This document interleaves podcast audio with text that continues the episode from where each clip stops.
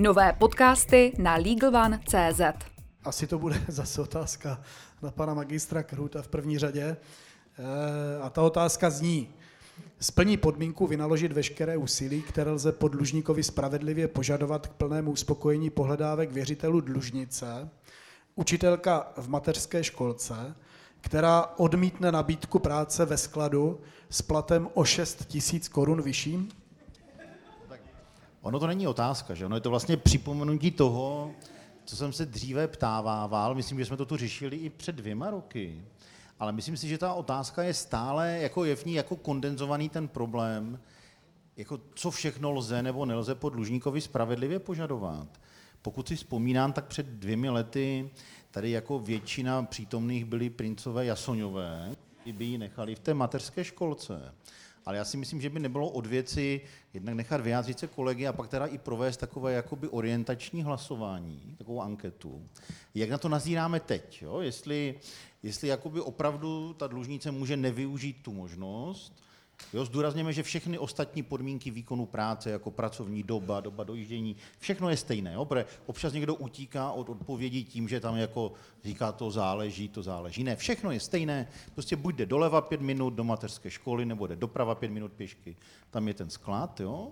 A jenom ta otázka zní, jestli to po ní můžeme spravedlivě požadovat. Tak já bych nejprve vyvolal všechny kolegy, jako ať se vyjádří, jako ať tomu neuniknou. Jako. No princ Jasoň ze mě už asi nikdy nebude, ale stejně bych ji v té mateřské školce nechal. A moje argumentace by byla uh, taková, že bych se uh, odvolal na, uh, myslím, že celkem bohatou judikaturu týkající se posuzování uh, výdělečných možností u osob v rámci řízení o výživné. Tam najdeme rozhodnutí jak nejvyššího, tak i ústavního soudu. Jinými slovy, každý člověk má i právo na to, aby vykonával činnost, která je mu blízká, eh, ke které má kvalifikaci. Byť tady máme modifikaci v insolvencích, to samozřejmě uznávám, ale jinými slovy, pokud tam není eh, naprosto výrazný nepoměr mezi tou eh, výdělečnou, jak bych to řekl, potencialitou a skutečným výdělkem, tak prostě primárně člověk má vykonávat to povolání, ke kterému má kvalifikaci.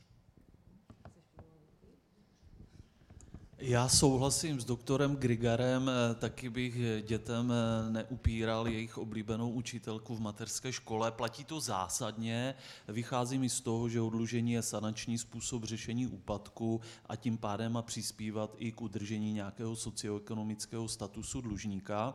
Eh, každopádně bude ale záležet na okolnostech konkrétního případu. Asi by bylo něco jiného, kdyby ta učitelka dělala třeba jenom v té školce na třetinový úvazek, úvazek a přitom eh, jí objektivně nic nebránilo v tom, aby eh, pracovala na plný úvazek, ať už v té školce nebo eh, tedy někde jinde. Princové Jasaňové se dobře poslouchají, ale já si myslím, že dlužníkovi velice prospěje uh, soudce Drsoň a to z toho důvodu, že já, když uh, na seminářích vykládám insolvenčním správcům, proč jsem taková zlá eh, a mám takové velké nároky na správové povinnosti insolvenčních správců, tak já se trošičku bojím, eh, jak za pět, teďka už čtyři roky budeme rozhodovat na konci, protože pořád musíme myslet na to, že aby soud eh, vzal na vědomí splnění odlužení, že k tomu nestačí jenom to, že uplynulo 60 měsíců. V nějakém logistickém centru si může zdravotní sestra vydělat 45, vydělává si 40.